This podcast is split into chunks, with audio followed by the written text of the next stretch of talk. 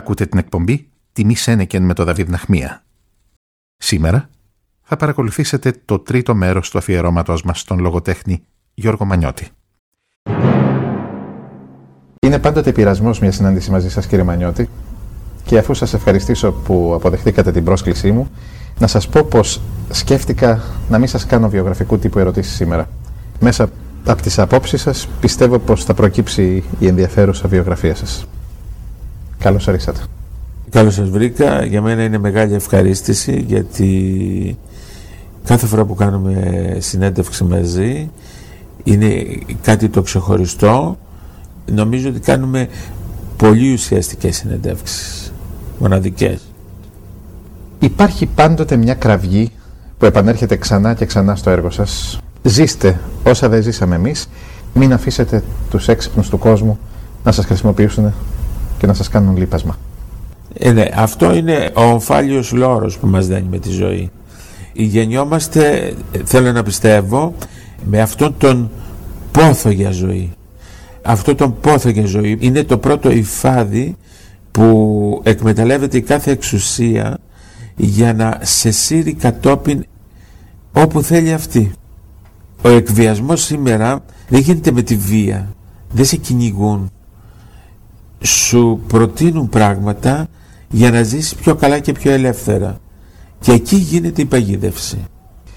Αν κάποιος σας έλεγε πως οι επαναστάσεις είναι περιττό πράγμα, τι θα του απαντούσατε; Μα και βέβαια είναι περιττό πράγμα. Γιατί όλες οι επαναστάσεις που έχουν γίνει στον κόσμο έχουν οργανωθεί και έχουν φέρει το αντίθετο αποτέλεσμα από αυτό που επιζητούσαν στην αρχή. Γίνεται η έξαρση, η έκρηξη και κατόπιν η ενσωμάτωση. Η ιστορία το λέει. Τόσο που εγώ πιστεύω ότι ο κόσμος έχει καταλάβει ότι οι επαναστάσεις πια, οι οργανωμένες κιόλας, δεν είναι κάτι το οποίο φέρνει την ελευθερία. Δηλαδή πιστεύετε ότι χωρίς να γίνει η επανάσταση θα είχαμε το ίδιο αποτέλεσμα; Έτσι Βέβαια, ναι. Έτσι κι αλλιώς δηλαδή τα πράγματα θα γινόντουσαν; Ξέρετε, αν δεν επιτεθείς και δεν οργανωθείς για να κατακτήσεις κάτι, αλλά αρχίζεις να αυτοκαταστρέφεις τον εαυτό σου τότε οι εξουσίες τρομοκρατούνται. Γιατί δεν μπορούν να μαζέψουν από πουθενά το πράγμα. Δηλαδή εννοείται ότι οι επαναστάσεις βολεύουν τις εξουσίες. Α βέβαια. 100% Αποσυμπιέζουν τους υδρατμούς. Δηλαδή. Και επιπλέον δίνουν την καινούργια συνέχεια. Και πρέπει να περάσουν 50 χρόνια μετά από κάθε επανάσταση για να καταλάβει ο επαναστατημένος ότι είναι παγιδευμένος για μία ακόμη φορά. Είναι ένας τέλειος μηχανισμός αποκατάστασης της τάξεως. Ο Ρουσό δεν αναγνωρίζει παρά μονάχα ένα δικαστήριο. Το δικαστήριο της συνείδησης. Όπως εξελίχθηκε ο κόσμος, η συνείδηση του σύγχρονου ανθρώπου είναι επαρκής. Για να υπάρχει συνείδηση νομίζω ότι πρέπει να υπάρχει η ελπίδα της συνέχειας. Από τη στιγμή που στον κόσμο χάνεται η ελπίδα της συνέχειας δεν νομίζω ότι υπάρχει συνείδηση. Όλοι ενεργούν σαν να έχει έρθει το τέλος. Ότι φάμε, ότι πιούμε και ότι... Γιατί παρομοιάσατε κάποτε την Ελλάδα με γέρο αθλητή; Γιατί είναι ένας τόπος ο οποίος έχει 3.500 χρόνια πολιτισμού, τα έχει ζήσει όλα, έχει περάσει όλες αυτές τις φάσεις. Έχει κατασταλάξει. Έχει ένα ίζημα σοφίας. Δεν μπορεί λοιπόν αυτός ο αρχαίος τόπος όπου όλα τα παιχνίδια έχουν παιχθεί να ακολουθήσει το ρυθμό, τον άγαρπο ρυθμό ενός ε, δυτικού σαραντάρι σύγχρονο. Δεν καταλάβατε, έχει μία σοφία. Και γίνεται αυτό το πράγμα. Ξαφνικά όμως για να επιζήσουμε πρέπει και εμείς να ενσωματωθούμε στο ρυθμό του δυτικού σαραντάρι. Και έτσι μπαίνουμε ε, μέσα στο ρυθμό αυτό, γινόμαστε μαραθωνοδρόμοι, αλλά είμαστε 3.000 ετών. Υπάρχει η αδράνεια της σοφίας που μας κρατάει κάπου πίσω. Πιστεύετε πως οι επιλογές των ανθρώπων σήμερα είναι απόλυτα ελεύθερες; Όχι καθόλου. Μα καθόλου ελεύθερες. Έχουν πρώτο πρώτο για ρυθμιστεί το προσωπικό συμφέρον. Από εκεί και πέρα τίποτα δεν είναι ελεύθερο. Συσσωρεύεις, κάνεις σχέσεις, κάνεις ενέργειες, κάνεις ε, διάφορα πράγματα για το προσωπικό συμφέρον. Δηλαδή προσωπικό συμφέρον σημαίνει να διασωθείς, να αποκατασταθείς, να ενταχθείς. Από εκεί και πέρα οι ελευθερίες και ο άλλος εαυτός πάει περίπατο. Πολλοί τον ξεχνούν, πολλοί τον θυμούνται, πολλοί του παραδίδονται και αποτυγχάνουν.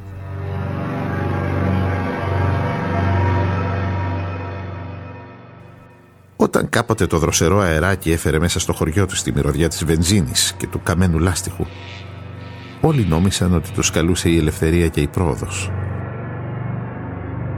Μεθυσμένοι από ευτυχία και χαρά, μάζεψαν τα λιγοστά τους πράγματα, εγκατέλειψαν τα σπίτια τους και τα χωράφια τους και έγιναν ανειδίκευτοι εργάτες στη μεγάλη πολιτεία.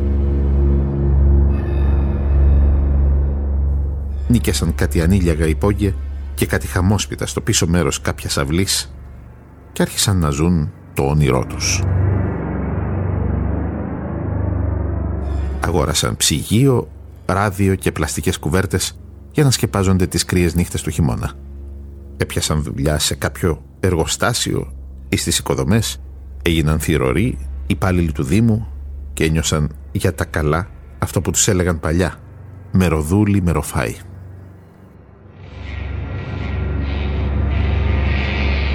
Τα Σαββατογύριακα δούλευαν και σε κάτι άλλες δουλειές για να τους μένει και κάτι και να το βάζουν στην άκρη.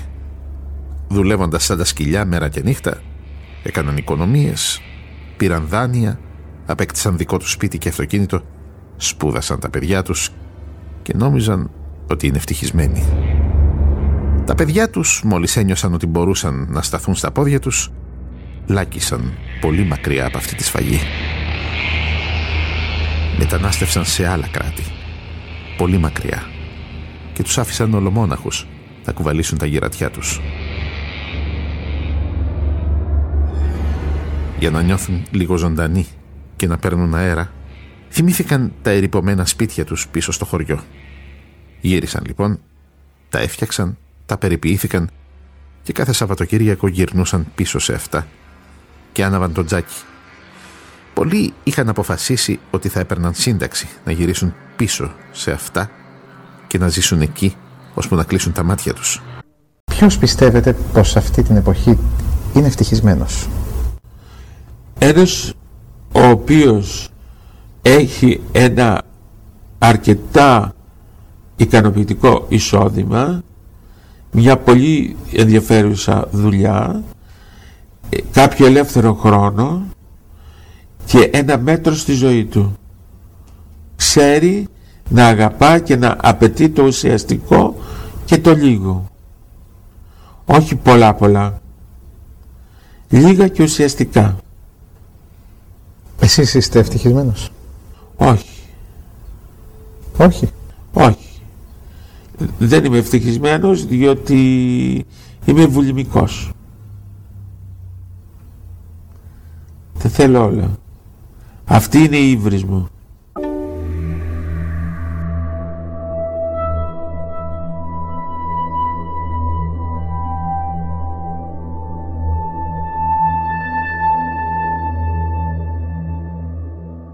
Σε τυραννούν αυτές οι σκέψεις το απόγευμα, όταν γυρίζεις μέσα στο άδειο σπίτι.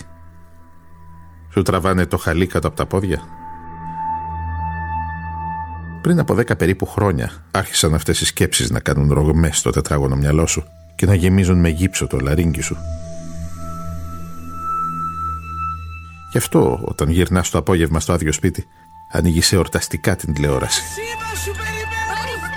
Σε τρομάζει η σιωπή. Η σιωπή είναι η βροχή που κάνει να φυτρώνει αυτό το ολόμαυρο χορτάρι μέσα στη σκέψη σου. Μήπως αρχίζεις και καταλαβαίνεις το έγκλημά σου; Δεν θα σε σώσουν τα μάτια στην τηλεόραση. Δεν θα σε σώσει το ποτό. Δεν θα σε σώσουν οι βόλτες με το αυτοκίνητό σου μέσα στο σκοτάδι. Όταν ακούτε τη λέξη επαναστάτης, ποιο πρόσωπο του σήμερα σας έρχεται στο μυαλό; Ένα ανώνυμο συνήθως πρόσωπο. Ο σημερινός επαναστάτης είναι ο άνθρωπος που πεθαίνει πρόωρα αυτός που αυτοκαταστρέφεται πρόωρα Αυτό είναι μια πραγματική επανάσταση. Όλα τα άλλα είναι, ξέρετε, επαναστατώ για να κάνω πολιτική καριέρα. Δηλαδή μόνο αυτός που φεύγει είναι ειλικρινής. Αυτός... Ναι, ναι, ναι, ναι. Αυτός πραγματικά, χωρίς να το θέλει, πιθανόν, επειδή ο εαυτός του είναι τόσο ισχυρό. Και τι επιτυγχάνει με αυτή την επανάσταση; Τρομοκρατεί τις εξουσίες. Γιατί οι εξουσίες δεν μπορούν να διευθύνουν και να εξουσιάσουν έναν άνθρωπο απελπισμένο που δεν πιστεύει σε τίποτα. Πιστεύετε πως η σημερινή νεολαία προετοιμάζεται, εφοδιάζεται επαρκώς για να παραλάβει αργότερα τη σκητάλη του κόσμου στα χέρια της; Τμήμα της. Πλέον. Υπάρχει μια νεολαία η οποία εκπαιδεύεται στα πανεπιστήμια του εξωτερικού, παίρνει διδακτορικά, πολλά και αυτά. Αυτή προετοιμάζεται καταλήλως και είναι η νεολαία συνήθως των ευπόρων τάξεων. Η άλλη η νεολαία των ε, κατωτέρων τάξεων είναι κάτι το τρομερό το ότι έχει υποστεί. Τα χειρότερα υφίσταται και θα την πιάσουν στον ύπνο. Δυστυχώς. Και είναι και αποφασισμένη να μην αντιδράσει μέσα της. Και θέλει να χρησιμοποιηθεί και να την πιάσουν στον ύπνο. Το τι είδανε τα μάτια μου εκείνο τον καιρό δεν περιγράφεται. Οι περισσότεροι εργολάβοι που επισκέφτηκα για να με εκτιμήσουν και να με πάρουν στη δουλειά τους ήταν δυστυχώς αυτοδημιούργητοι και δυστυχώς στην ηλικία του πατέρα μου. Θηρία με χοντρά δάχτυλα, αστραφτερά ρολόγια, κουρσάρες και γκριζόμαυρες φαβορίτες. Θηρία που είχαν γλιτώσει από τις φωτιές των πολέμων και είχαν ορμήσει στο κουφάρι της ειρήνης, πανέτοιμοι να το κατασπαράξουνε καμιά ποιότητα ζωής, μονολύσα για το κέρδος, βάτραχοι που φουσκώνανε καθημερινά και φιλοδοξία τους ήταν να γίνουν βόδια στολισμένα στη μεγάλη πομπή της μεταπολεμικής προόδου. Ξυπόλυτοι και πεινασμένοι είχαν ξεκινήσει, να όμως που είχαν φέρει τον κόσμο ανάποδα και τώρα αυτοί ήταν που κρατούσαν το τιμόνι του τόπου. Χρηματοδοτούσαν κυβερνήσεις, εξαγοράζαν υπουργούς, κάνανε ρουσφέτια αλλά λίμωνο σε αυτόν που τύχαινε να είναι υπάλληλό τους. Τους πίνανε το αίμα χωρίς τον παραμικρό δισταγμό. Τι σημαίνει για σας ελευθερία; Ελευθερία σημαίνει σήμερα ελεύθερος χρόνος. Αυτό είναι ο ελεύθερος χρόνος. Για άλλους ο ελεύθερος χρόνος είναι κάτι το δυσέβρετο. Για άλλους είναι η μεγαλύτερη αμερτία στον σύγχρονο κόσμο. Ελεύθερος χρόνος να μπορείς να σκεφτείς να εξετάσεις τα πράγματα και να ενεργήσεις όταν μέσα σου έχουν οριμάσει οι, οι πράξεις που θέλεις να κάνεις. Πώς φαντάζεστε κύριε Μανιώτη τους σημερινούς νέους όταν θα είναι πλέον υπερήλικες; Κοιτάτε, έχω την εντύπωση ότι προχωρούμε σε μια ε, εποχή με το θέμα αυτό της παγκοσμιοποίησης που οι άνθρωποι θα είναι περιττό να ζουν μετά τα 45 τους χρόνια. Θα είναι άχρηστοι δεν θα μπορούν να βρουν δουλειές, δεν θα μπορούν να είναι εξασφαλισμένοι. Πολύ λίγοι θα φτάνουν σε μεγάλες ηλικίες. Θα είναι άχρηστοι, θα είναι εκτός. Δεν θα έχουν δουλειές, δεν θα έχουν τίποτα. Οπότε τι, τι προβλέπετε ότι θα συμβαίνει σε αυτή την ε, Θα γίνει το χαμός. Θα, θα πεθαίνουν στους δρόμους ή θα ορμάνε και θα γίνονται αυτά που γίνονται. Δεν τα έχετε δει να γίνονται ξαφνικά. Εξάρσεις. Δηλαδή είναι τρομερό αυτό το οποίο συμβαίνει δεν θα χρησιμεύει ο άνθρωπος μετά τα 45 του ο μέσος άνθρωπος εκεί το πάνε θα έχει έξοδο δεν βλέπετε με τις περιστασιακές δουλειές εποχικές δουλειές κλπ αυτό δεν πάνε εκεί δεν το πάνε. Και γίνεται ήδη το βλέπουμε. Τώρα γίνεται μέχρι τα 55 δηλαδή. Το, αυτό θα πέσει μέχρι τα 45 δεν θα είναι χρήσιμος. Θα είναι εκτός. Δεν θα είναι εξασφαλισμένος. Δεν θα μπορεί να ζήσει. Ωραίο κλίμα για να μεγαλώνει ένας νέος. Να ξέρει δηλαδή ότι θα είναι χρήσιμος μέχρι τα 40 του. Δουλειές του ποδαριού, έρωτες του ποδαριού, σπίτια πρόχειρα, έπιπλα μιας χρήσεως, ρούχα πολύχρωμα, πλαστικά φαγητά, κάποια ταξίδια και κάποιες εκδρομές και ύστερα στο εξπρές της ανυπαρξίας για το αιώνιο ταξίδι. Κάθε βήμα μέσα στην πραγματικότητα ακυρώνει τις υποσχέσεις. Σε άλλες εποχές δεν θα προλάβαινε να φτάσει στα 25 του. Θα είχε γίνει ανώνυμος ήρωας. Ένας άγνωστος στρατιώτης στα πεδία των μαχών. Πάλι καλά σήμερα που του δίνουν τη δυνατότητα να φτάσει στην ηλικία των 40. Τι να τα κάνει τα υπόλοιπα χρόνια. Μετά τα 40 αρχίζει η κάμψη, οι αρρώστιες και τα γυρατιά. Ποιος τη θέλει τέτοια ζωή; Μετά τα 40 γίνεσαι βάρος στην πατρίδα. Πού να βρεθούν τα χρήματα να σου πληρώσει τη σύνταξη; Πού να βρεθούν τα χρήματα να σου εξασφαλίσει φάρμακα; Καλύτερα να λείπεις από αυτή την κόλαση. Καλύτερα ο κύκλος σου να κλείσεις στα 40.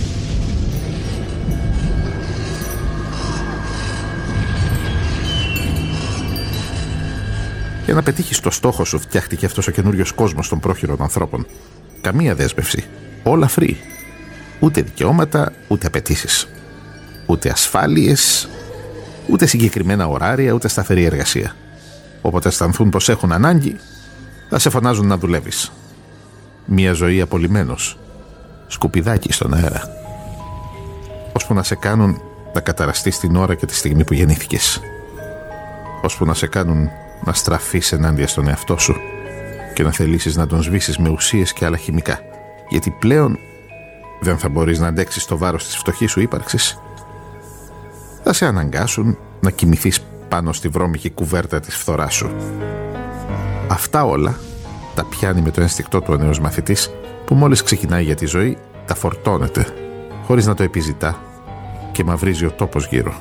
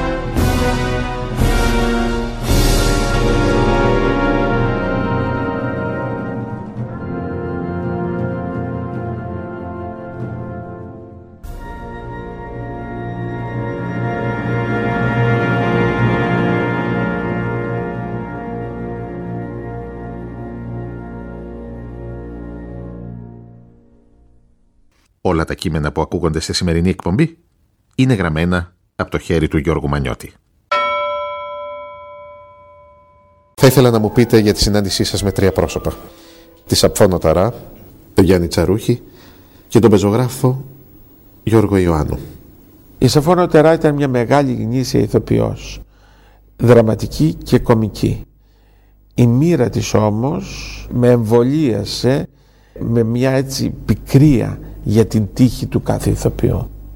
Ο Γιάννης Τσαρούχης ήταν ένας μεγάλος ζωγράφος, ένα μεγάλο κριτικό πνεύμα, ήταν ένα μετερίζει της γνησιότητας και της εγκυρότητας.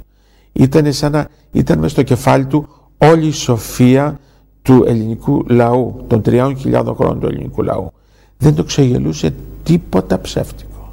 Και πάντα ήξερε να ξεχωρίζει το αληθινό και το γνήσιο.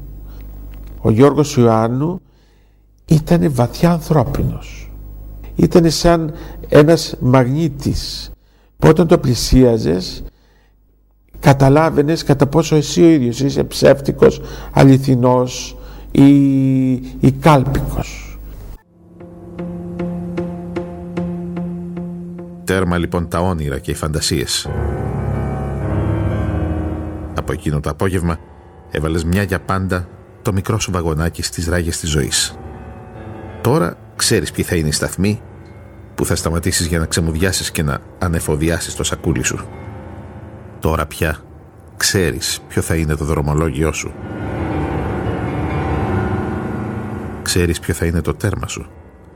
Από εδώ και πέρα θα βλέπεις τον κόσμο μέσα από ένα παράθυρο. Ποτέ δεν θα τολμήσεις να κατέβεις από το προσωπικό σου βαγονάκι. Δεν είναι μεγάλη τύχη αυτό. Δεν είναι μια μεγάλη ευκαιρία. Έξω θα βρέχει. Θα χιονίζει θα καίγεται ο τόπος από τη ζέστη. Εσύ όμως, δεμένος στην αριθμημένη θέση σου, θα ταξιδεύεις. Όλο θα ταξιδεύεις. Και ούτε θα κρυώνεις, ούτε θα ζεσταίνεσαι. Η σκεπή και τα χοντρά τζάμια θα σε προφυλάσσουν από τις ιδιοτροπίες του καιρού. Δεν είναι μεγάλη ευκαιρία αυτό. Να είσαι τόσο σίγουρος και εξασφαλισμένος. Στην αρχή θα μπεις και θα εγκατασταθείς στην τρίτη θέση. Αν όλα πάνε καλά, θα περάσεις στη δεύτερη. Και όταν πια γεράσεις, θα σου επιτρέψουν να περάσεις και στην πρώτη.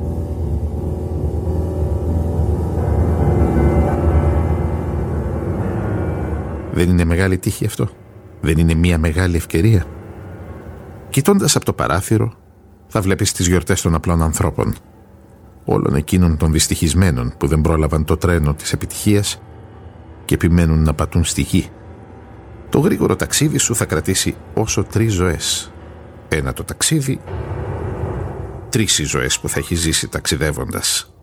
Θα ζήσεις και θα απολαύσεις τόσα όσα οι άλλοι παλιότερα ζούσαν και απολάμβαναν σε τρεις γενιές. Τριπλάσιες οι χαρές και οι απολαύσεις σου. Ένα ερώτημα όμως γεννήθηκε μέσα στο μυαλό σου και σε τυραννά. Μήπως τριπλάσιες θα είναι και οι λύπες και τα βάσανά σου; Αφού τριπλάσιες θα είναι οι χαρές και οι απολαύσεις σου; Άστο, ξέχνα το, μην το θυμάσαι δεν έχει τόση σημασία. Αυτό που βαραίνει είναι ότι για πρώτη φορά ανέβηκες κι εσύ στο τρένο και ότι για πρώτη φορά δεν ακολουθείς τους άλλους με τα πόδια. Από εδώ και πέρα θα είσαι επιβάτης. Αυτό είναι που έχει τη μεγαλύτερη σημασία. Από εδώ και μπρος θα είσαι κι εσύ ένα παιδί της ταχύτητας. Θα συνηθίσεις σιγά σιγά θα προσαρμοστείς. Το σώμα σου και τα χαρακτηριστικά του προσώπου σου θα γίνουν πιο αεροδυναμικά. Τίποτα δεν μπορεί πλέον να ανακόψει την πορεία σου προς τα εμπρός.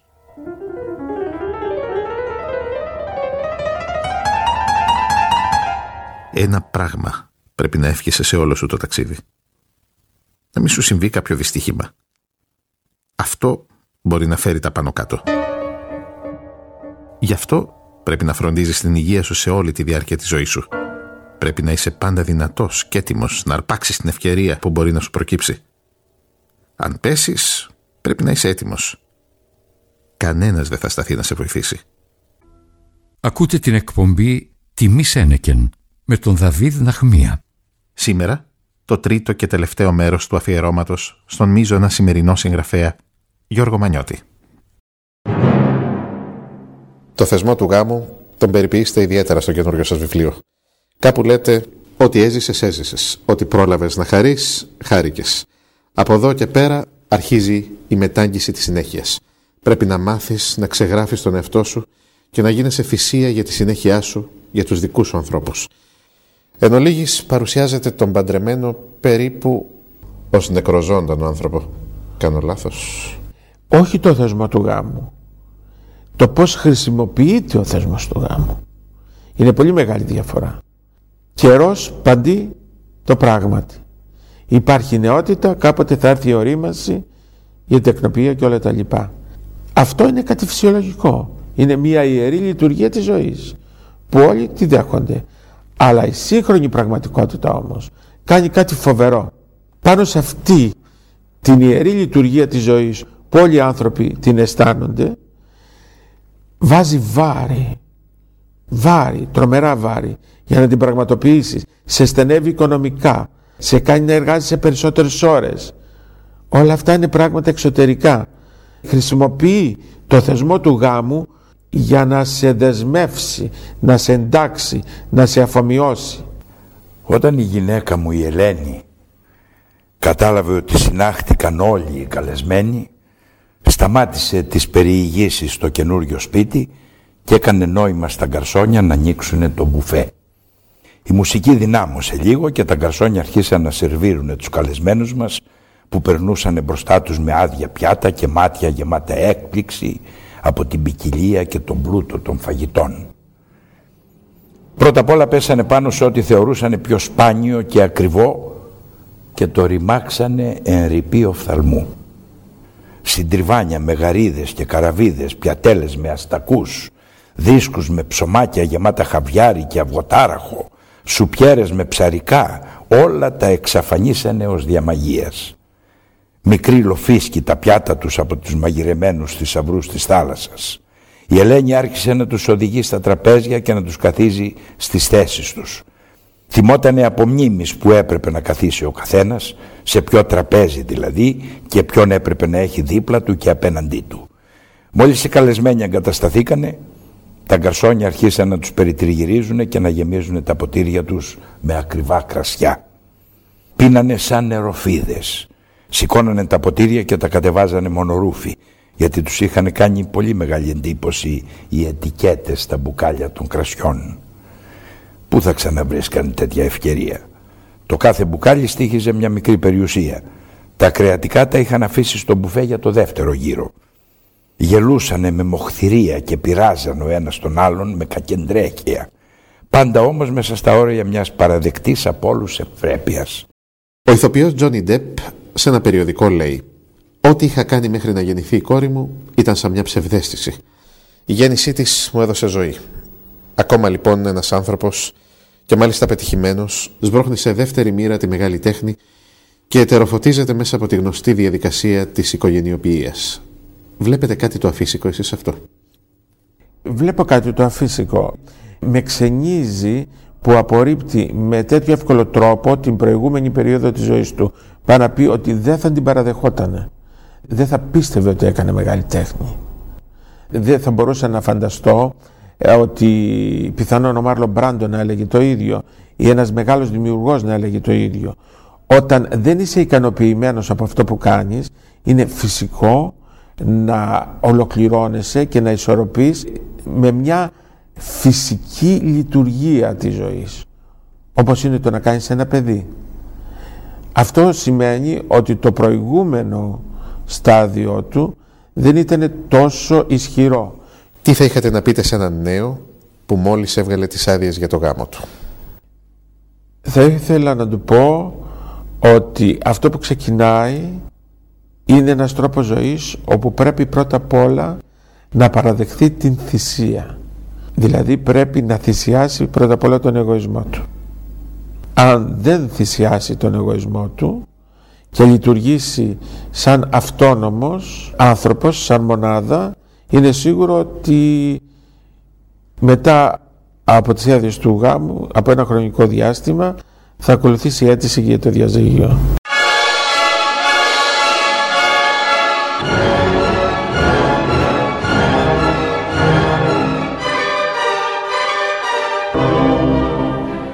η επανάληψη σημαίνει στάση και αιμονή. Και ως γνωστόν, η επανάληψη σκοτώνει και αποχρωματίζει πράγματα και καταστάσεις. Αυτά που πρώτα φαίνονταν ενθουσιώδη και λυτρωτικά, η επανάληψη τα μεταμορφώνει στα γνωστά εκείνα και απολύτως βαρετά που καταπνίγουν αισθήσεις και αισθήματα. Τότε, μέσα στην ασφυξία της ρουτίνας, ξυπνάνε όλοι οι δαίμονες που βρίσκονταν σε ύπνοση λόγω ευτυχίας και κατατρώνε τους έρημους τους ανθρώπους.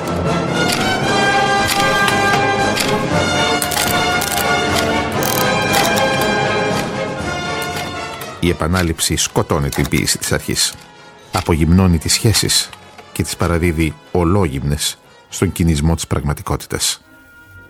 Οι ενθουσιασμένοι άνθρωποι έρχεται κάποτε η στιγμή που καταλαβαίνουν ότι δεν έχουν τίποτε άλλο να περιμένουν από τη ζωή.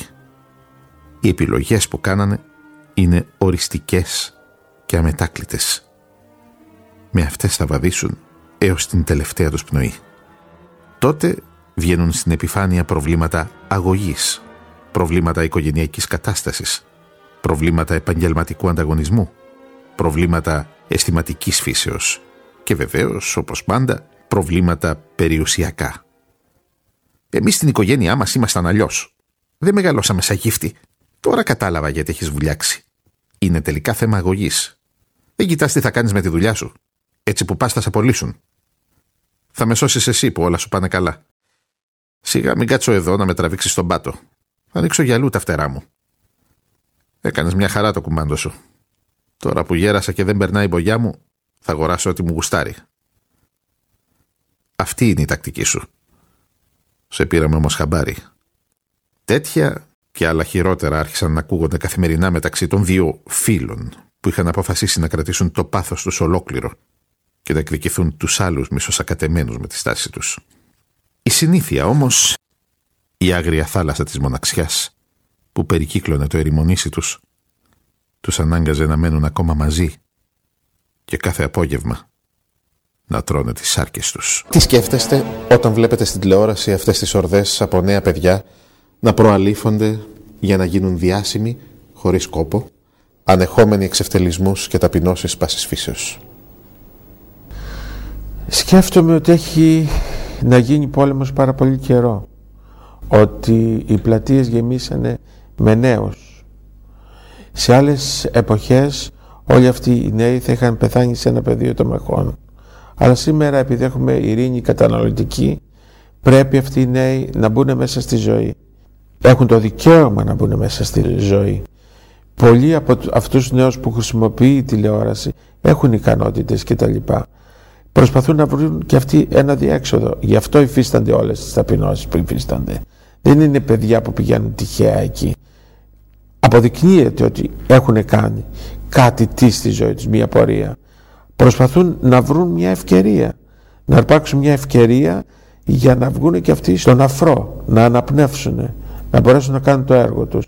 Από εκεί και πέρα όλοι οι άλλοι τους χρησιμοποιούν με τον χειρότερο δυνατό τρόπο. Αν είχατε εσείς ένα παιδί που το μεγαλώνατε με θυσίες και το βλέπατε να το κοροϊδεύουν και να το εξευτελίζουν μέσα από μια τέτοια εκπομπή δίθεν ανάδειξης νέων ταλέντων, πώς θα μείνωσασταν.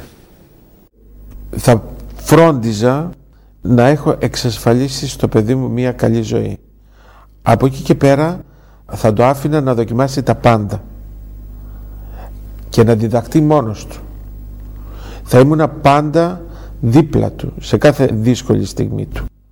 Ξέρετε σήμερα και οι νέοι μέσα σε όλο αυτό το κυνηγητό και το οριμαγδό που γίνεται γιατί δεν τους συμπεριφερόμαστε καλά αυτό είναι σίγουρο δεν ακούν και συμβουλές δεν ακούν τίποτα αν δεν δοκιμάσουν για να καταλάβουν οι ίδιοι τι ακριβώς συμβαίνει δεν μπορούν να κάνουν πίσω τότε πρέπει να είσαι στη δύσκολη στιγμή της υποχώρησής τους να είσαι δίπλα τους να τους στηρίξεις.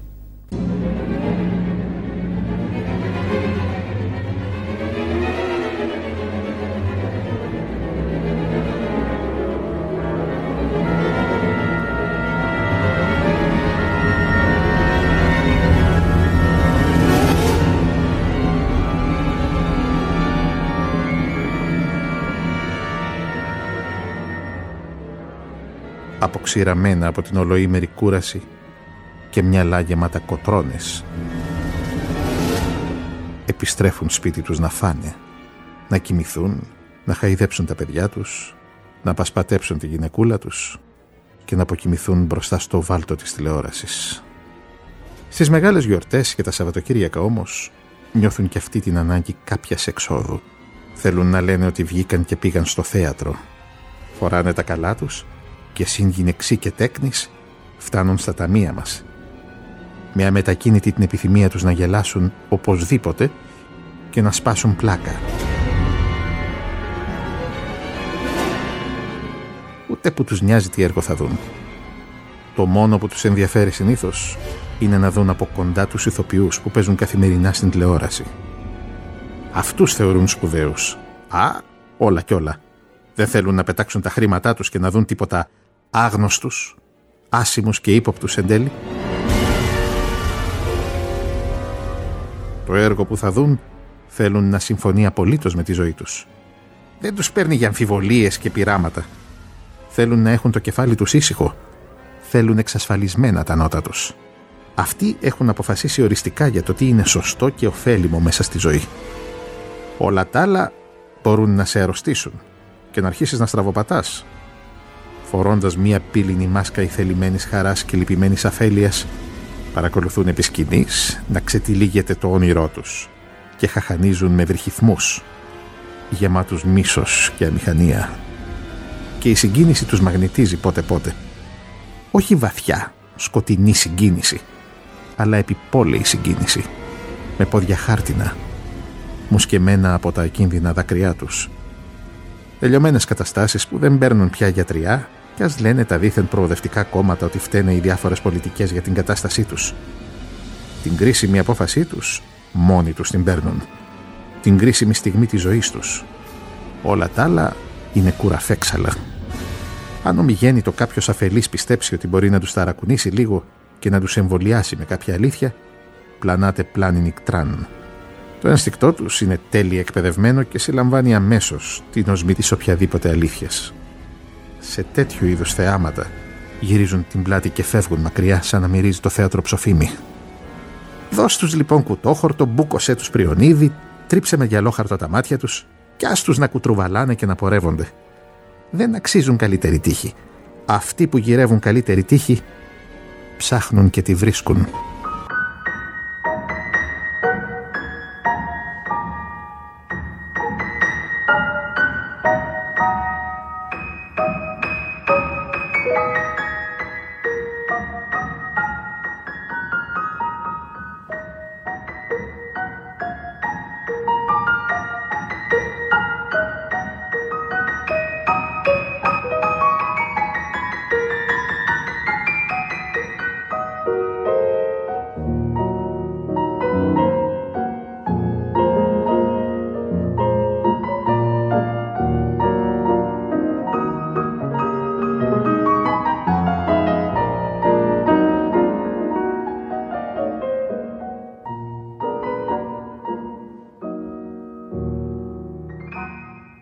Ο νομπελίστας Αλεξάνδρας Σολτζενίτσιν λέει πως ο συγγραφέας είναι σαν μια δεύτερη κυβέρνηση στη χώρα του.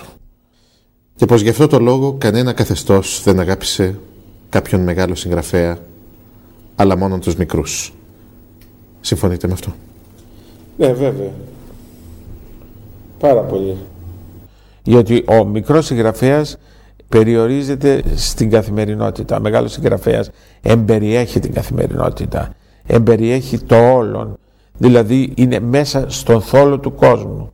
Δεν είναι κάτω από την οποιαδήποτε εξουσία. Την διαπερνά την εξουσία. Την περιγράφει. Περιγράφει την αιώνια περιπέτεια του ανθρώπου. Όχι την μόδα. Αυτό που ισχύει σήμερα. Όταν είσαι ένας τέτοιου είδους συγγραφέας είσαι επικίνδυνος. Γιατί δεν μπορούν να σε πιάσουν, δεν μπορούν να σε εκβιάσουν με τα καθημερινά.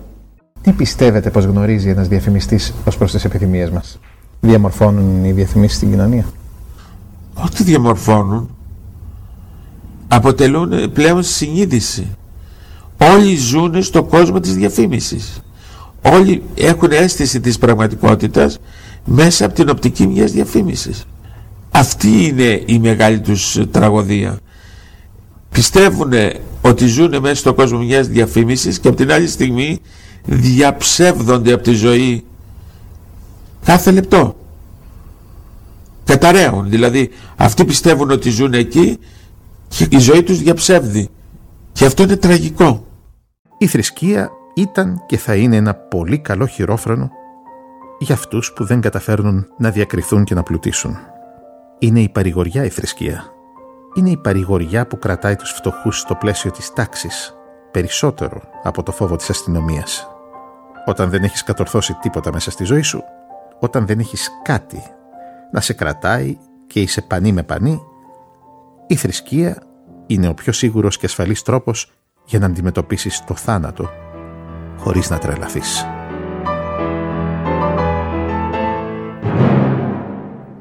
Και με τη θρησκεία πώς τα πάτε; Και μην μου πείτε ότι τα πάτε καλά, γιατί θα βγάλω να σας διαβάσω κομμάτια από τα βιβλία σας που καθόλου δεν εξυπηρετούν τα θρησκευτικά ιδεώδη και συμφέροντα. Θα σου πω, η θρησκεία είναι ένα πάρα πολύ παράξενο πράγμα και ειδικά μέσα στο σημερινό χώρο εξασκεί μία μαγεία σε εμάς όλους. Διότι είμαστε όλοι εγκλωβισμένοι σε έναν οικονομικό ρεαλισμό που έχει τετραγωνίσει τις ζωές μας, δεν έχει από πουθενά διέξοδο Και έρχεται η θρησκεία με την μεταφυσική του παραλόγου και σπάει όλη αυτή τη σύγχρονη γεωμετρία του βίου. Σπάει τον κύκλο αυτό. Τότε φυσικό είναι να νιώθουμε μια έλξη γιατί πιστεύουμε ότι η θρησκεία μας δίνει μια ελευθερία. Σήμερα τις εξουσίες τις ενδιαφέρει να έχουν έναν άνθρωπο ρεαλιστή, τέλεια τετραγωνισμένο που να ελέγχουν όλες τις αντιδράσεις. Δεν τις ενδιαφέρει να έχουν έναν πιστό ο οποίος έχει ένα κενό μέσα στο κεφάλι του και δεν ξέρουμε πώς θα αντιδράσει μέσα στην αλυσίδα της παραγωγής. Έχετε ζητήσει τη συνδρομή του Θεού και της θρησκείας για κάποιο πρόβλημά σας κάποτε; Ο Θεός με έχει βοηθήσει και δεν έχω φτάσει σε τέτοιο σημείο ακόμα. Αλλά πολλές φορές όμως νιώθω την ανάγκη όταν είμαι στην εξοχή και είναι ερημιά να μπω μέσα σε ένα ερημοκλήσι στη σκιά του που δεν έχει κόσμο, δεν ακούγεται τίποτα και να καθίσω και να διαλογιστώ σε ένα στασίδι. Αυτό μόνο. Όλα είναι ελεύθερα. Όλα επιτρέπονται. Αρκεί να υπάρχει χρήμα, διάθεση και ελεύθερος χρόνος. Το χρήμα και η διάθεση κούτσα στραβά βρίσκονται. Ο ελεύθερος χρόνος όμως σιγά σιγά γίνεται άφαντος και δεν βρίσκεται πουθενά. Μόνο μετά τη σύνταξη εμφανίζεται. Αλλά τότε είναι δώρον άδωρον. Τι να τον κάνεις τον ελεύθερο χρόνο όταν έχεις αρχίσει και γερνάς. Σε αυτές τις ηλικίες ο ελεύθερος χρόνος είναι πολύ επιζήμιος. Γιατί το μυαλό δεν έχει κάτι να ασχολείται και μένει πεντάρφανο μπροστά στο θάνατο. Τότε οι απλοί άνθρωποι τολμάνε να καταλάβουν ότι τελικά τους πείσαμε να κλέψουν με τα χέρια τους την ίδια τη ζωή τους και να μας την παραδώσουν χωρίς δεύτερη σκέψη, πιστεύοντας ακράδαντα ότι υπηρετούν το συμφέρον τους. Τότε οι απλοί άνθρωποι, πριν αφήσουν την τελευταία τους πνοή, συλλαμβάνουν το νόημα και κατανοούν πλήρως τι ήταν αυτό που έζησαν, αλλά είναι πλέον πολύ αργά. Η μαύρη τρύπα τους ρουφάει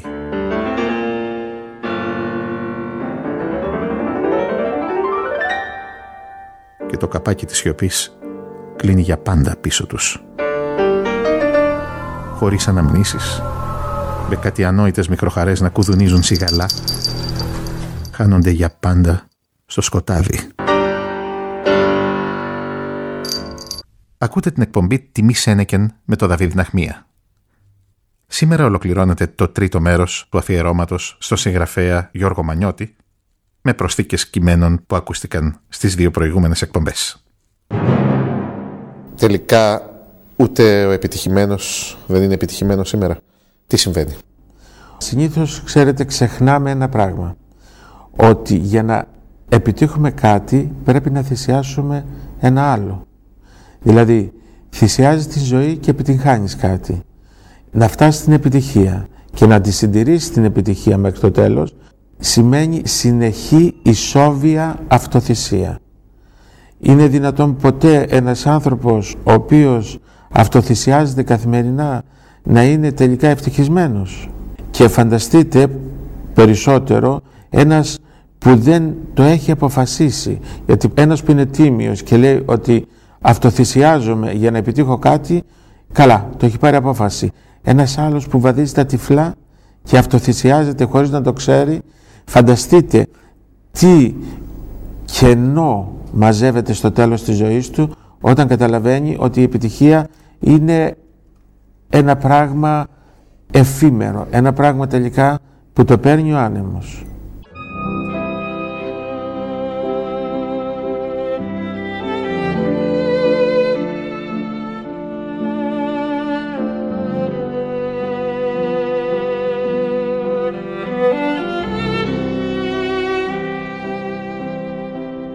Το προσωπικό του συμφέρον έχει κορεστεί και λαγοκοιμάται στον καζόν της αυλής τους, σαν σκύλος χορτασμένος. Δεν παίρνει είδηση τον κλέφτη που έχει μπει ήδη μέσα στο σπίτι και κάνει μετακόμιση. Παλαιότερα όλα αυτά λύνονταν με τη φωτιά των πολέμων. Ξεσπούσαν οι πόλεμοι και έριχναν κάτω όσα είχαν προλάβει να φτιάξουν οι άνθρωποι. Κάθε που τελείωνε ένας πόλεμος, οι άνθρωποι βρίσκονταν πάντα μπροστά σε μια αρχή. Αδύναμοι και τσακισμένοι. Για να επιζήσουν έπρεπε να βάλουν το κεφάλι τους κάτω και να ρηχτούν στη μάχη της ειρήνης. Έπρεπε να κάνουν τη νύχτα μέρα, να ξαναχτίσουν τα σπίτια τους, να καθαρίσουν τα κτήματά τους, να ξαναγεμίσουν τα δωμάτια και τις αποθήκες τους με πράγματα και προμήθειες, να ξαναγεννήσουν και να μεγαλώσουν παιδιά. Το μαχαίρι της ανάγκης στο λαιμό τους μετά το τέλος κάθε πολέμου. Σήμερα όμως δεν μπορεί να μπει μπροστά ο μηχανισμός των πολέμων. Δεν το επιτρέπει το δόγμα της καταναλωτικής ειρήνης. Κάτι περιφερειακοί πόλεμοι σε χώρες υποανάπτυκτες που γίνονται και παρουσιάζονται μέσω της τηλεόρασης προς εκφοβισμό των τακτοποιημένων είναι δευτερευούσας σημασίας. Είναι σκηνές εκ του φυσικού για τους χορτασμένους πολίτες, έτσι ώστε να καταλαβαίνουν όλο και πιο πολύ πόσο πλεονεκτική είναι η θέση τους. Όσο για τους υποανάπτυκτους που σφαγιάζονται καθημερινά μέσα στις οθόνες, η πόλεμη αυτή είναι μια ευεργεσία, διότι σιγά σιγά θα τους διδάξουν. Θα αποχρωματίσουν τα πάθη και τις μικρονοϊκές εντάσεις που συνήθως εκτρέφουν η καθημερινή πλήξη και η ανία. Θα λιάνουν το μυαλό τους και θα τους προετοιμάσουν για την απέραντη λεωφόρο της ειρήνης μας. Αφού λοιπόν το δόγμα της εποχής δεν μας επιτρέπει να κηρύξουμε έναν μεγάλο παγκόσμιο πόλεμο και αφού δεν υπάρχουν κυρίαρχες ιδεολογίες να στηρίξουν μια τόσο μεγάλη αντίθεση, στρωθήκαμε κάτω στύψαμε το μυαλό μας και βρήκαμε να κηρύξουμε έναν πόλεμο εσωτερικής καύσεως που θα αναγεννήσει, θα διώξει την κούραση και θα ενεργοποιήσει τους πολίτες μας στο έπακρο. Αλλάξαμε ταχύτητα και βάλαμε το ξοφλημένο προσωπικό συμφέρον σε δεύτερη μοίρα. Τώρα οι θεοί των ημερών δεν θα είναι το μέλλον και η καριέρα, αλλά οι κανόνες της οικονομίας.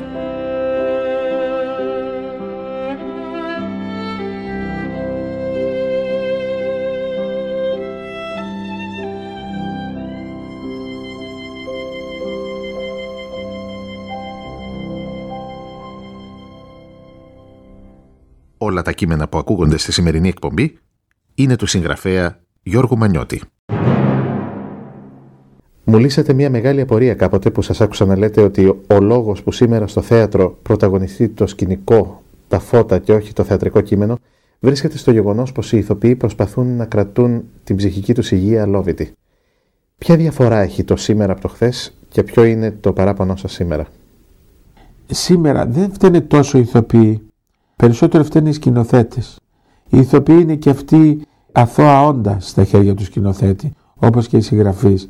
Οι σκηνοθέτες θέλουν να κάνουν θεάματα τα οποία να στηρίζονται σε σκηνικά, σε φωτισμούς και χρησιμοποιούν την ανθρώπινη ύπαρξη σαν ένα στοιχείο, σαν έπιπλο του σκηνικού. Αυτό όμως δεν δημιουργεί μεγάλο θέατρο, γιατί το θέατρο είναι η ανθρώπινη ύπαρξη πάνω στη σκηνή δεν με ενδιαφέρει να πάω να δω ωραία σκηνικά ή να δω να τρέχουν ή να κάνουν. Θέλω να δω την ανθρώπινη ύπαρξη να ανθίζει. Θα λέγατε ότι το θέατρο βρίσκεται πιο κοντά στο θέαμα σήμερα; Ναι, σε ένα θέαμα δε τυφλό και συγχυσμένο. Πιθανόν επειδή δεν υπάρχουν ικανοί και μεγάλοι σκηνοθέτες για να κάνουν ένα θέαμα διαυγές και γεωμετρημένο, η εποχή θέλει να κρύψει τον εαυτό της και γι' αυτό δεν επιτρέπει την ουσιαστική και αληθινή απεικόνηση. Προβάλλει μια σύγχυση, δίνεται βάρος περισσότερο στα αισθήματα, να αισθανθώ, αλλά ποτέ να μην ξέρω τι ακριβώς συμβαίνει. Αυτό δεν το θέλει κανείς. Οι μεγάλοι όμως συγγραφοί σε θεατρική σε κάνουν και να αισθάνεσαι βαθιά, αλλά και να ξέρεις τι ακριβώς συμβαίνει. Αυτό είναι το κέρδος από μια θεατρική παράσταση. Το αληθινό θέατρο αναπαριστά το παρελθόν, το παρόν και το μέλλον κάθε μηχανισμού εξουσίας και μας αναγκάζει να τον αναγνωρίσουμε έτσι ώστε να προστατευτούμε εγκαίρως από αυτόν, να μην τον κάνουμε τρόπο ζωής και αποτελεσματικά να τον ανακόπτουμε πριν προλάβει να κλείσει τον αιματηρό του κύκλο προς όφελος πάντα του αγαθού της ζωής και όχι του πρόωρου θανάτου. Το αληθινό θέατρο είναι μια λειτουργία της συνείδησης των ανθρώπων που ενδύεται το ένστικτο της αυτοσυντήρησης και το υγρό πυρ του χρόνου που ορμάμε τοπικά στα ψεύδη των εκάστοτε εξουσιών. Τα κατακριμνίζει και τα κατακαίει. Πάντα ήθελα να ακούσω τη γνώμη σας για αυτά τα τηλεπαιχνίδια με τις κάμερες παρακολούθησης αντιδράσεων. Ποια είναι η άποψή σας, Θα σας πω, θλίβομαι πάρα πολύ για τους ανθρώπους που παίρνουν μέρος γιατί καταλαβαίνω τη μοναξιά και την ένδυά τους. Απ' την άλλη μεριά όμως, επειδή είναι φθηνά και οι τηλεοράσεις τα θέλουν, χωρίς να το επιδιώκουν, μας δείχνουν ακριβώς αυτό που είμαστε. Δηλαδή είναι κάτι τρομερό. Αποκαλύπτονται μόνοι τους. Με πιάνει απελπισία όταν βλέπω ας πούμε νέους ανθρώπους 25 και 26 ετών να μην έχουν να πούν τίποτα ουσιαστικό και λένε βλακίες και να πηγαίνουν πάνω κάτω σαν μαριονέτες. Με λυπεί βαθιά αυτό το πράγμα. Γιατί αν μη τι άλλο η ζωή είναι μοναδική. Η μοίρα των ανδρών είναι η βλακεία και τα χοντροκομμένα συναισθήματα. Είναι προγραμμένοι να πεθάνουν στη μάχη. Γι' αυτό τους γεννούν. Γι' αυτό τους μεγαλώνουν οι μανάδες τους. Γι' αυτό τους περιφρουρούν και τους ετοιμάζουν οι γυναίκες τους. Παλιότερα, γι' αυτό όλοι οι άντρες φεύγανε σαν κυνηγημένοι τρελοί από τα σπιτικά τους και πηγαίνανε με χαρά στον πόλεμο. Την λύτρωση και την ελευθερία τους ζητούσαν. Πληρώνανε βέβαια πολύ σκληρά τη μισή τους ελευθερία μέσα στα πεδία των μαχών. Αλλά αυτό δεν το ξέρανε από την αρχή, όταν ξεκινούσαν. Ύστερα το μαθαίνανε και ξαναγυρίζαν έντρομοι στα σπιτικά τους μέχρι να ξεχυλήσει το ποτήρι και να ξαναφύγουν κυνηγημένοι σαν τρελοί για έναν καινούριο πόλεμο.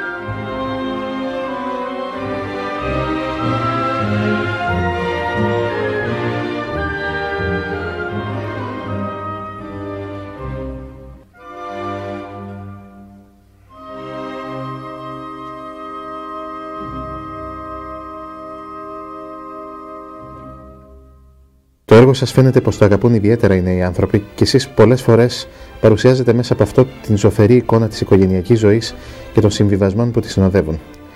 Δεν έχω ακούσει όμως μέχρι τώρα την εναλλακτική πρότασή σας προς την νεολαία. Δεν θα πρέπει οι νέοι να φτιάξουν οικογένειες. Και αν φτιάξουν, πώς να ξεφύγουν από τα παρελκόμενα του μικροαστισμού και της καθημερινότητας. Οι νέοι σαφώς πρέπει να φτιάξουν οικογένεια και παιδιά κλπ. Αλλά πρέπει να περιορίζουν τον εγωισμό και τον ατομισμό τους. Δηλαδή πρέπει να αρχίζουν να καταλαβαίνουν και λίγο το νόημα της θυσίας. Γιατί χωρίς να θυσιάσεις ατομικές επιθυμίες δεν μπορείς να στερεώσεις κάποια σχήματα τέτοια στη σύγχρονη εποχή. Να δείτε όμως πώς αλλάζουν τα πράγματα.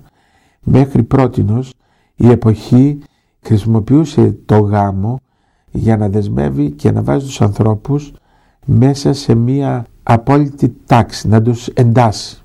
Σήμερα όμως, με τη νέα τάξη των πραγμάτων, περάσαμε στην εποχή του πρόχειρου ανθρώπου, έτσι το λέω εγώ. Ο πρόχειρος άνθρωπος τώρα, εκ των πραγμάτων, με όλες αυτές τις εποχικές δουλειές που έχουν την περιστασιακή εργασία, όλα αυτά τα πράγματα, δεν έχει τη δυνατότητα να κάνει οικογένεια. είναι ένας πρόχειρος άνθρωπος. Αναγκάζεται τώρα, σφίγγουν πιο πολύ τα πράγματα, αναγκάζεται να ζει μόνος του και να ζεις σε μικρά σπιτάκια με πλαστικά έπιπλα. Δηλαδή αυτό πρώτο που μας φαινόταν τυραννία, σιγά σιγά δηλαδή ο γάμος, καθώς περνούν τα χρόνια, θα μας φαίνεται μια μεγάλη πολυτέλεια.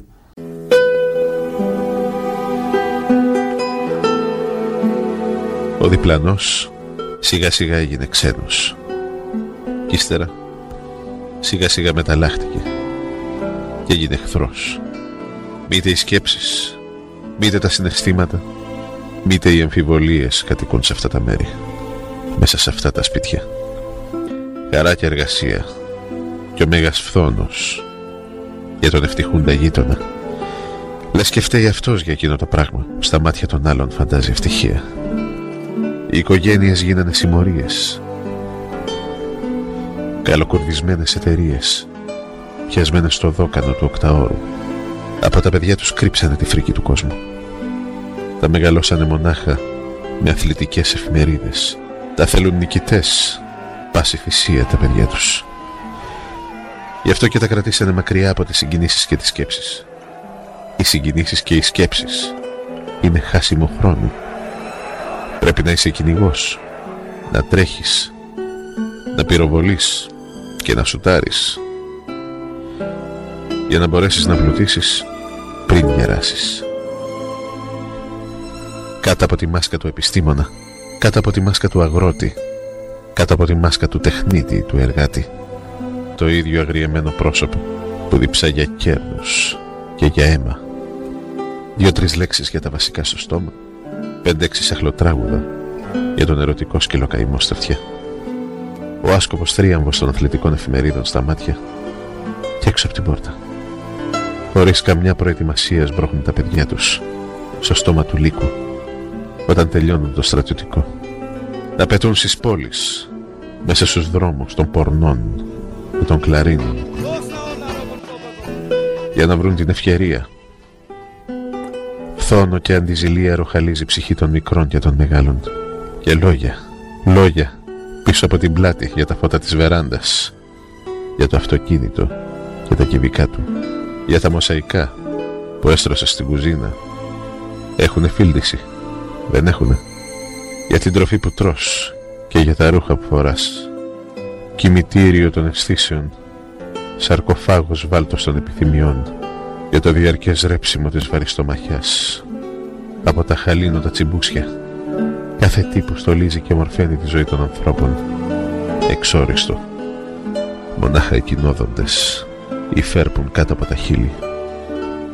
Έτοιμοι να αρπάξουν κάθε τι που σελεύει ακόμα ζωντανό και τρέμει από τον φόβο του σκότους.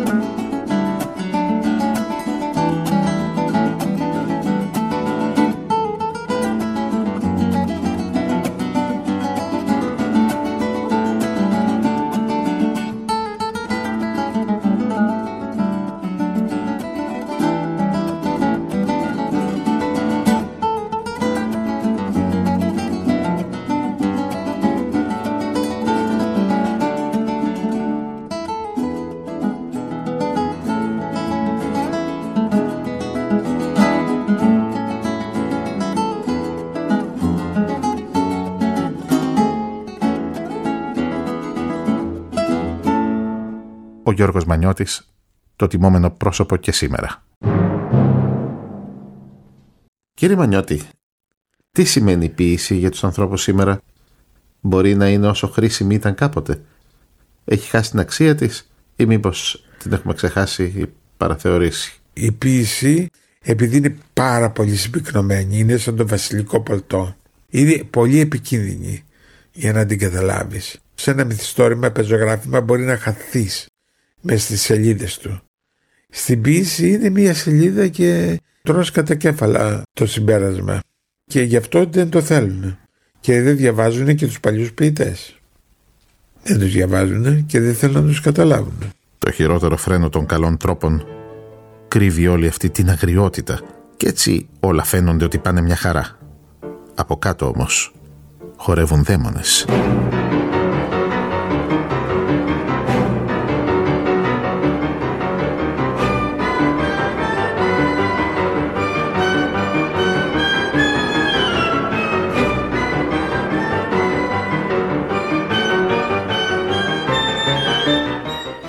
Όλα όσα γίνονται έχουν στόχο το θάνατο και τον αφανισμό του σώματος.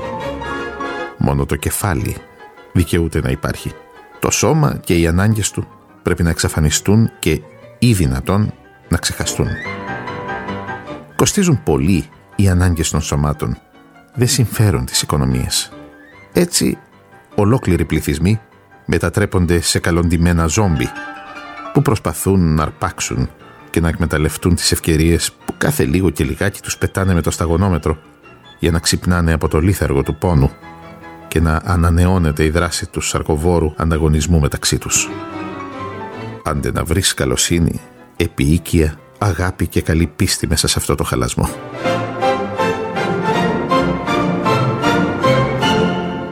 Σε πολλά από τα διηγήματά σας περιγράφετε ενδοοικογενειακές σχέσεις. Μιλάτε για αντρόγυνα που τσακώνονται και παιδιά που μαθαίνουν τη ζωή μέσα από τις αθλητικές εφημερίδες και φαίνεται να έχετε καταδυθεί σε βαθύτατη ανάλυση αυτών των οικογενειακών σχέσεων.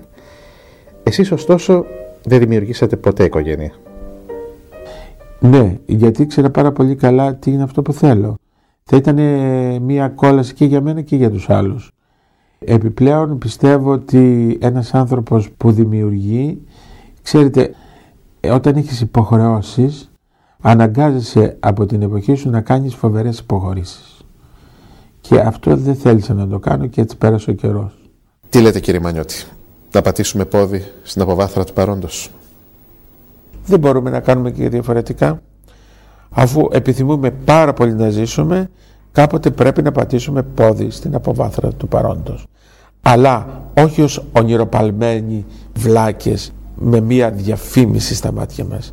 Με γνώση, με αλήθεια ζωής και με ανοιχτή την καρδιά, τη συνείδηση και το νου μας να καταλαβαίνουμε τι είναι αυτό που συμβαίνει γύρω μας.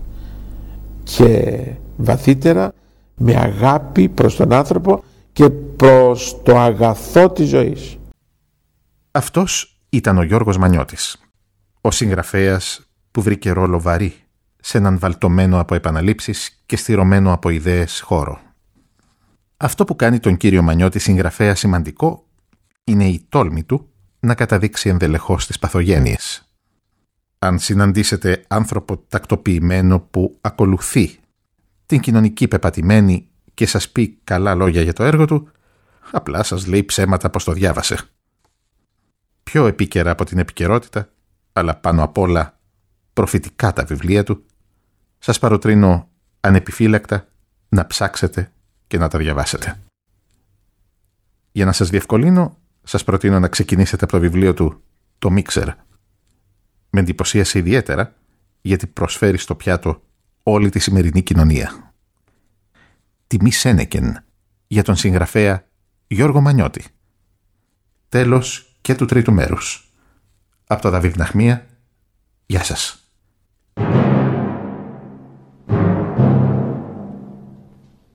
Γιατί δεν παντρευτήκατε ποτέ; Δεν ε, παντρεύτηκα γιατί δεν πιστεύω στη μεταθάνατον ζωή.